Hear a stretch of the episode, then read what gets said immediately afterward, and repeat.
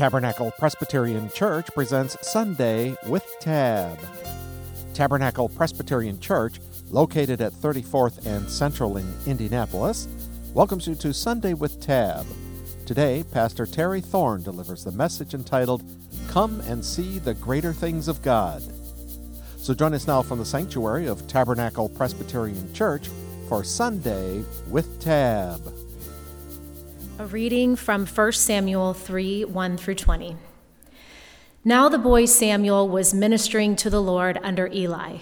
The word of the Lord was rare in those days, visions were not widespread. At that time, Eli, whose eyesight had begun to grow dim so that he could not see, was lying down in his room. The lamp of God had not yet gone out, and Samuel was lying down in the temple of the Lord, where the ark of God was. Then the Lord called, Samuel, Samuel. And he said, Here I am, and ran to Eli and said, Here I am, for you called me. But he said, I did not call, lie down again. So he went and laid down. The Lord called again, Samuel. Samuel got up and went to Eli and said, Here I am, for you called me. But he said, I did not call you, my son, lie down again. Now Samuel did not yet know the Lord, and the word of the Lord had not yet been revealed to him. The Lord called Samuel again a third time, and he got up and went to Eli and said, Here I am, for you called me. And Eli perceived that the Lord was calling the boy. Therefore, Eli said to Samuel, Go, lie down, and if he calls you again, you shall say, Speak, Lord, for your servant is listening. So Samuel went and lay down in his place. Now the Lord came and stood there, calling as before, Samuel, Samuel. And Samuel said, Speak, for your servant is listening. Then the Lord said to Samuel, See, I am about to do something in Israel that will make both ears of anyone who hears of it tingle. On that day I will fulfill against Eli all that I have spoken concerning this house, from beginning to end. For I have told him that I am about to punish his house forever for the iniquity that he knew, because his sons were blaspheming God, and he did not restrain them. Therefore, I swear to the house of Eli that the iniquity of Eli's house shall not be expiated by sacrifice or offering forever. Samuel lay there until morning. Then he opened the doors of the house of the Lord. Samuel was afraid to tell the vision to Eli. But Eli called Samuel and said, Samuel, my son, he said. Here I am, Eli said. What is it that he told you? Do not hide it from me. May God do so to you, and more also, if you hide anything from me of all that he told you.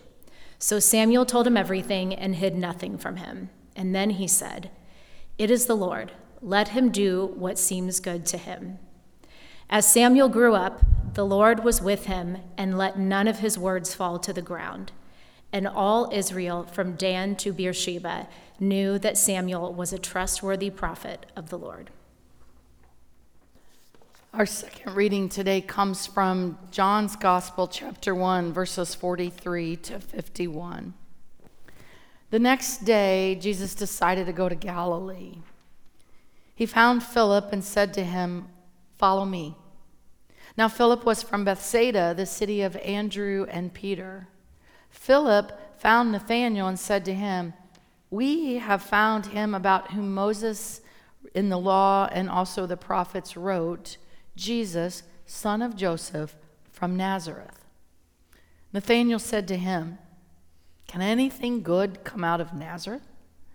Philip said to him, Come and see. When Jesus saw Nathanael coming toward him, he said of him, Here is truly an Israelite in whom there is no deceit. Nathanael asked him, Where did you get to know me? Jesus answered, I saw you under the fig tree before Philip called you. Nathanael replied, Rabbi, you are the Son of God. You are the King of Israel. Jesus answered, Do you believe because I told you that I saw you under the fig tree? You'll see greater things than these. And he said to him, Very truly I tell you, you will see heaven opened and the angels of God ascending and descending upon the Son of Man. This is the word of the Lord. Let us pray. God, we give you thanks for your word and for the way it instructs us new every time we enter it. We pray that in this time where we worship and pray and sing and hear your word proclaimed, we pray that our eyes would be clear and see what you would have us see, and that our ears would be open and willing to receive what you would have us hear and that our lives would be as willing as Samuel and the disciples to be who you want us to be and to receive the transformation that you have in store for us. We ask this in the name of Christ. Amen. So it's my understanding that in Major League Baseball that the players have these walk-up songs or their hype songs and what they do is when the game is getting ready, when it's their turn to walk up to the batter's box, the song plays over the loudspeakers and it's supposed to energize the player and get the crowd engaged. And so recently, some friends and I, we were talking about maybe we should have clergy walk up songs in the winter months. Now, I'm not sure what mine would be, but on most days it's probably Jon Bon Jovi's Living on a Prayer. Um, but today, I think it needs to be looks like we made it. We've made it. We've made it through the transition from the retirement of Pastor Gable to the arrival this week of our new interim senior pastor. And it feels good. And this also feels like the right time for me to take a moment to express my deep gratitude to all of you for allowing me to serve in this temporary lead role during this season at TAB. Thank you. Thank you for the prayers, for the notes of encouragement, the patience, the trust, and the grace, the grace that you offered me. Because we knew I was not going to fill John's shoes, but with your help, I believe I have learned how to stand more confidently in my own. This has been truly, I think, the most demanding thing I've ever undertaken in ministry. But it has also been the biggest growth opportunity as well. And I know, as you just saw today, some balls have dropped along the way. And so I apologize for missing your emails and for the delay, the days long delay in returning your phone calls, and for the cutting it to the wire that I know caused stress for my colleagues and Sharon Marshall. All I can say is that every morning my prayer was God, I know I'm going to drop some balls. Help them land gently so they don't shatter. Amazingly, I don't think many did.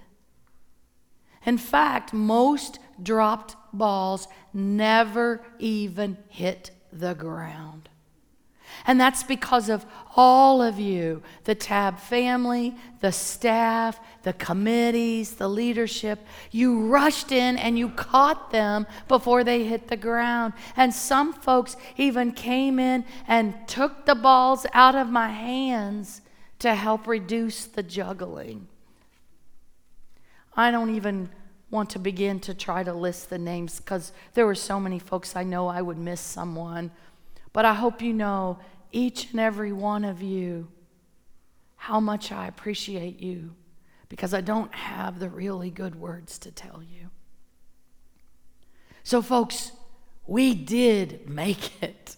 We made it to this Sunday, but not because of anything I did in this filling in role. We made it because of what we did together, but more so, we made it because of what God did through all of us together. We made it because we were and are and continue to be the church together. So we worshiped and we prayed and we communed. We even figured out how to do communion through scaffolding. The ministry continued, the meetings continued, the weddings continued, and sadly, so did the funerals. The candles and the poinsettias went up for Advent and they came down after Christmas.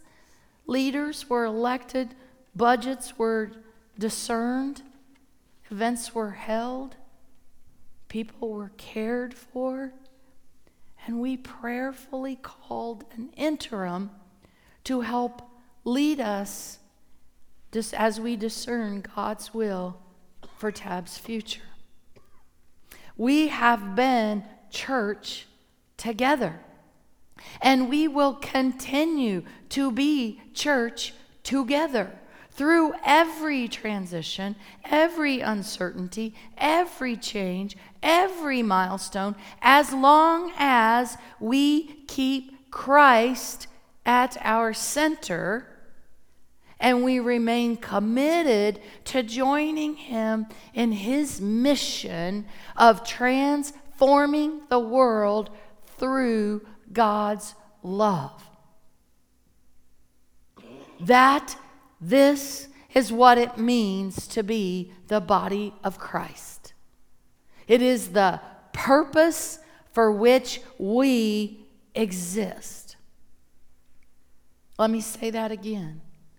The one who came to transform the way the world understood and related to God and to each other has called, equipped, and entrusted us, the church, to become a holy manifestation of that transformation in this world.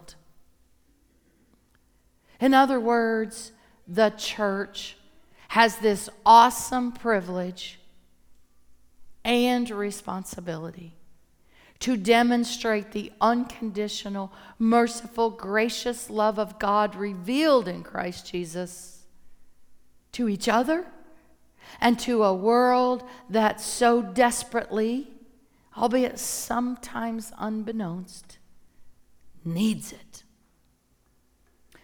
For in doing so, the kingdom surely comes on earth as it is in heaven. We, we are transforming the world for and with Christ. Now, you want to talk about big shoes and daunting tasks. Not to mention, after nearly 2,000 years of waiting, transformation doesn't seem plausible anytime soon. The world is still so very broken.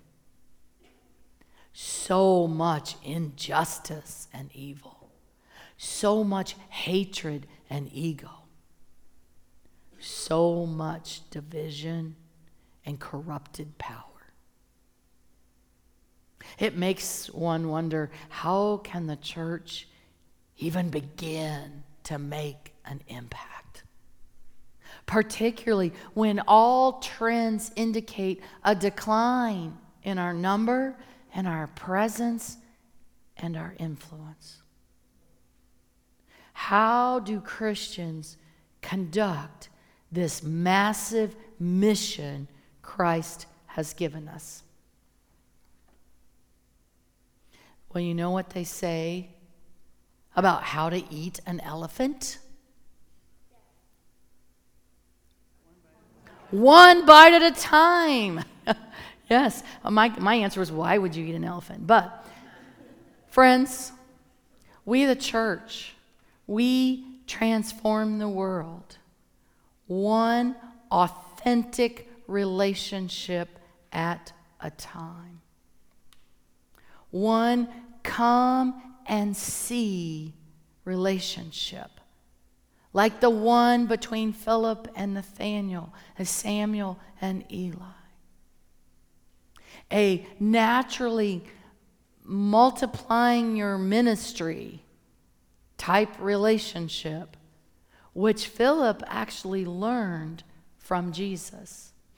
It can't be surmised from the passage that I read today, but just prior to um, just prior to finding Philip, Jesus had met one of John the Baptist's disciples, Andrew, and he personally invited Andrew to come and see where he, Jesus, was staying.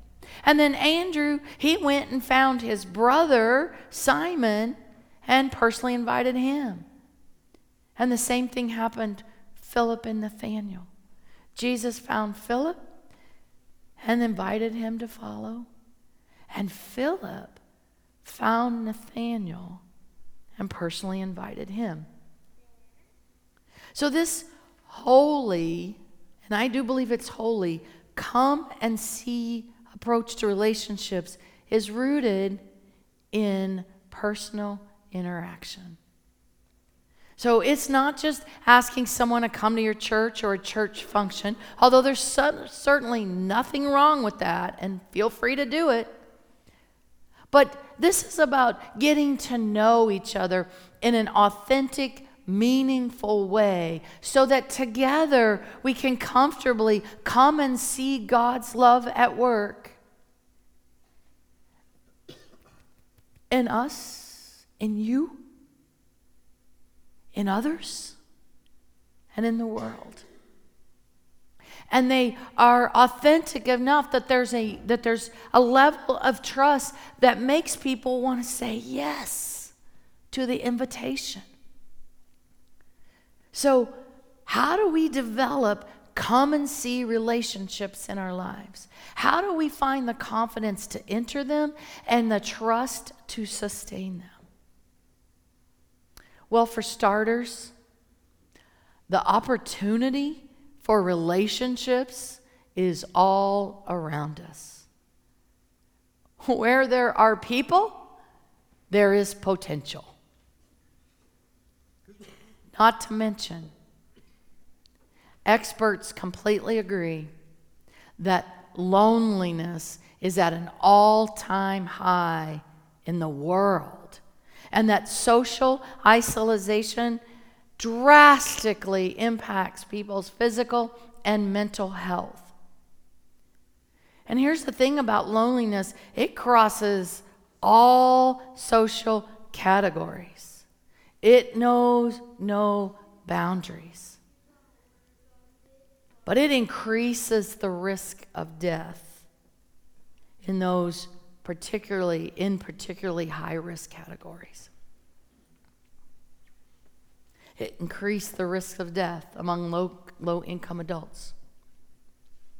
It increases the risk of death among young adults and elderly and people with chronic diseases and disabilities, with immigrants and individuals who identify as LGBTQ community. The harsh, sad truth is that people are literally dying to have genuine common see type relationships in their lives. The other truth is that authentic relationships are hard work and a dying art. Because it takes time and it takes energy and intentionality to develop relationships, particularly diverse ones that force us to go outside of our circle of comfort. It also draws upon the same scarce resources from which our busy lives already make great demands. But at the end of the day, folks, all relationships are a matter of the choices we make and which relationships we decide to nurture. Because deep in our spirit, in every human spirit, is a desire to be seen and heard and known by God and by others. And perhaps we want to be seen and known and heard by others because it's almost always in others that we first truly see God. So, yes, there's an innate pull in humanity that draws us toward other humans. And sometimes, while people are very different from us in many ways, we, we long for folks who share our same woes and blessings, our same concerns and fears, our same joys and hopes. We want to find and be found by people who will make space for our questions and who are willing to come alongside us in our spiritual walk rather than trying to steer our course for us. We want the freedom to come and see for ourselves rather than be told, this is what you're supposed to do, see, and believe. We also want to know that our life story matters. And so that's why telling our stories is such an important part of come and see relationships. Because you know, the best possible way to create curiosity about what God's love can actually do in the world is to candidly share what God's love is actually doing in your life. And here's the great thing about our stories, our own stories. They are our stories. They don't have to be profound and they don't have to match someone else's, nor do you need to be a resident theologian or a biblical scholar in order to share what God is doing in your life. You do, however, need to be willing willing to speak openly and honestly, admitting that sometimes our stories include difficult parts and challenging questions, including some that we don't even have the answer to. But it's also okay to be in the uncertainty because it's our story. I mean, Philip did not have a full picture of who Jesus was. He'd heard about him. But just sharing his story about Jesus, what he understood about Jesus, was enough to get Nathaniel to come and see. That's a solid relationship, a solid relationship. And I cannot stress this enough. There are countless people who want to hear real stories about a real God making a real difference. And the question is whether those of us who have those real stories are willing to share them. Because you know what? I think we would be surprised to discover who might come and see when we do. Now, let me say this about common see relationships. Common see is never a debate. Common see is the most important aspect of sharing our stories and about what God is doing in our lives. But it's also the thing I think we most often mess up. You see, we're eager to tell of our own stories, of our encounters with God's love, but we often become too invested in having other people claim it as their story too. Our intent shifts from just introducing people to Christ to trying to argue them into following Him. Rather than telling our experience and inviting others to have theirs, we become defenders of our story and the convincers of our truth. And this inability to have genuine dialogue has contributed to those downward trends and difficulties that the church faces. Folks are tired of confrontation and debate when they have asked questions or challenged norms or expressed doubts. So, what happens is people just go silent in the pew. Just go along. But I believe far more have left the pews altogether. They've given up on the institutional church as a place where they can be brave to ask, be honest, and share their story. But doesn't have to be this way. I mean, look at what happens when Nathaniel pushes back on Philip's news. Philip says, We found the one. And Nathaniel says, Can anything good come out of Nazareth? Now, as a sidebar, I think a lot of people hear this as sarcasm on Nathaniel's part, but I don't think it was personally. I mean, if you know anything about Nazareth, it's literally just a wide spot in the road with less than 400 people. Not to mention, all the prophecy that these folks would have heard said the Messiah was coming from Bethlehem. So Nathaniel's question feels like an honest and appropriate question. Whatever Nathaniel meant by his remark, Philip did not get offended. He did not get defensive. He did not start arguing the Bible. He invited Nathanael to come and see for himself. Jesus didn't get upset either. In fact, Jesus acknowledges Nathanael's integrity and reputation for telling the truth. Imagine that. Consider how different the world might be. How the beloved community would grow if rather than arguing with people about Jesus, we instead followed his example and starting with affirming the good in others because there's good in everyone.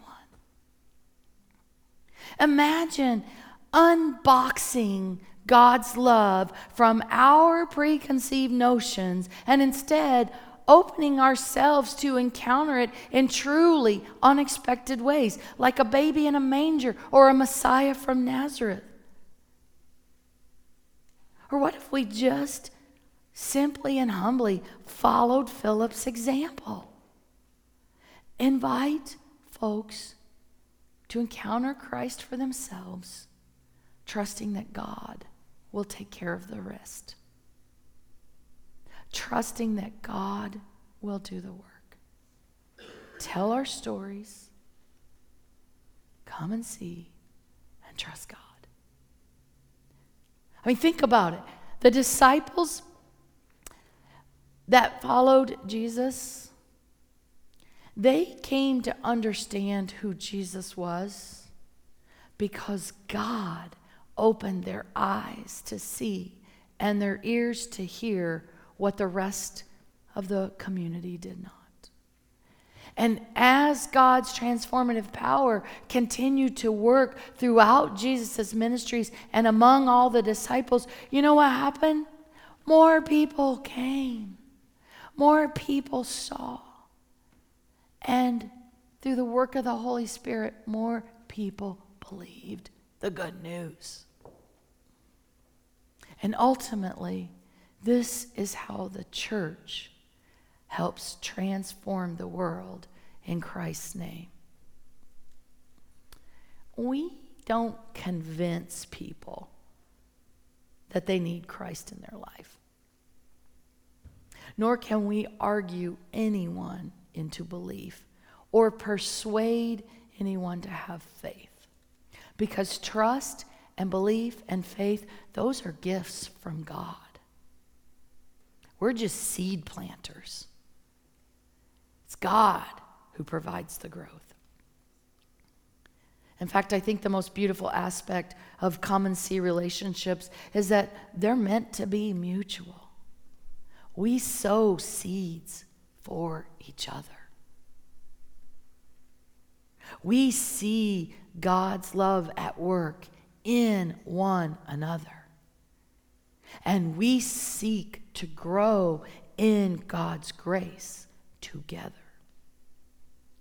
Not by what we do, but by that which God does in and through us. Preacher and Professor Fred, Fred Craddock once said, Those who have beheld the glory cannot prove it, but they can witness to what they've seen and heard. So it begs the question how do we witness to Christ's glory when we don't see Jesus in human flesh the way the Magi did? We don't walk with him the way that disciples did. And for I would doubt that many of us have angels coming down to talk to us along the road. How do we see God's glory? Well, earlier this week, a pastor that I know in Texas, his name's Jim Rigby, he wrote something and it gave a perspective that I think really helps answer the questions. So I wrote him a note and asked for his permission to use it today and if I could paraphrase a little bit for this message. And he said, sure. So basically, he writes this I haven't seen anyone walk on water, but I suspect that image captures what it feels like to rise above the murky waters of one's ego and sin and walk in the spirit of universal love. I haven't seen anyone turn water into wine, but I do know that grateful awareness can make our ordinary experiences intoxicatingly wonderful. I haven't seen anyone cast out demons, but I have seen how acceptance can rescue people from the fiends of addiction, grudges, and bitter memories. I haven't seen our Savior walking on earth but I have witnessed his faithful lovers of humankind who can and do lead people into that hidden wisdom and courage that's in their own hearts.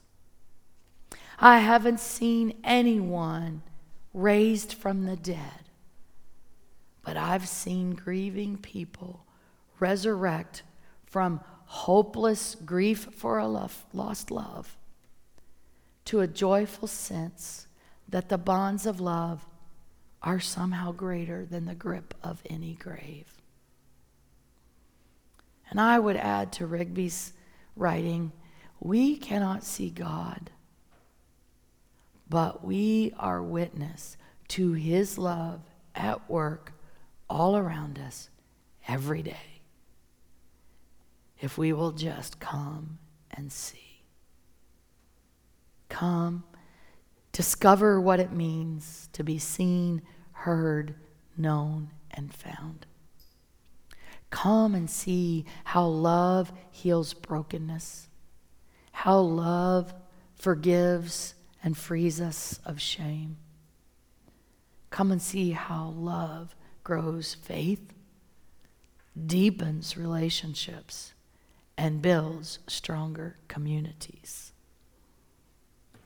Come and see how love grows the beloved community, where hope increases, compassion spreads, justice flows, and peace prevails. Come and see how the world is transformed through God's love at work in Christ and in his body, the church. Come and see one relationship at a time. Let us pray. God, we do give you thanks that you are always at work and that you are not hidden if we will come and see. And we give you thanks for those relationships that you bring into our lives, particularly those that enter into places that challenge us and grow us and draw us nearer to you. Give us the wisdom to nurture those relationships and the willingness to be in them with others. Amen. You're listening to Sunday with Tab, a production of Tabernacle Presbyterian Church in Indianapolis. We hope you have found inspiration and comfort in today's program. There are many ways to enjoy today's message again. Subscribe to the Tab podcast on your favorite podcast app or go to tabpres.org, tap on the graphic marked Sermons, and select the sermon you wish to hear. While there, you can also view the entire worship service. We invite you to join us for worship this morning at Tabernacle Presbyterian Church. We're located at the corner of 34th Street and Central Avenue in Indianapolis. At 8 a.m., we have a communion service in the chapel and at 10 o'clock, a beautiful worship service in the sanctuary. The 10 o'clock service is also live streamed on our YouTube channel, Tab Indy. For all information on the services and streaming, go to tabpres.org. That's T A B P R E S dot O R G. Thanks for listening, and join us next week at the same time for Sunday with Tab.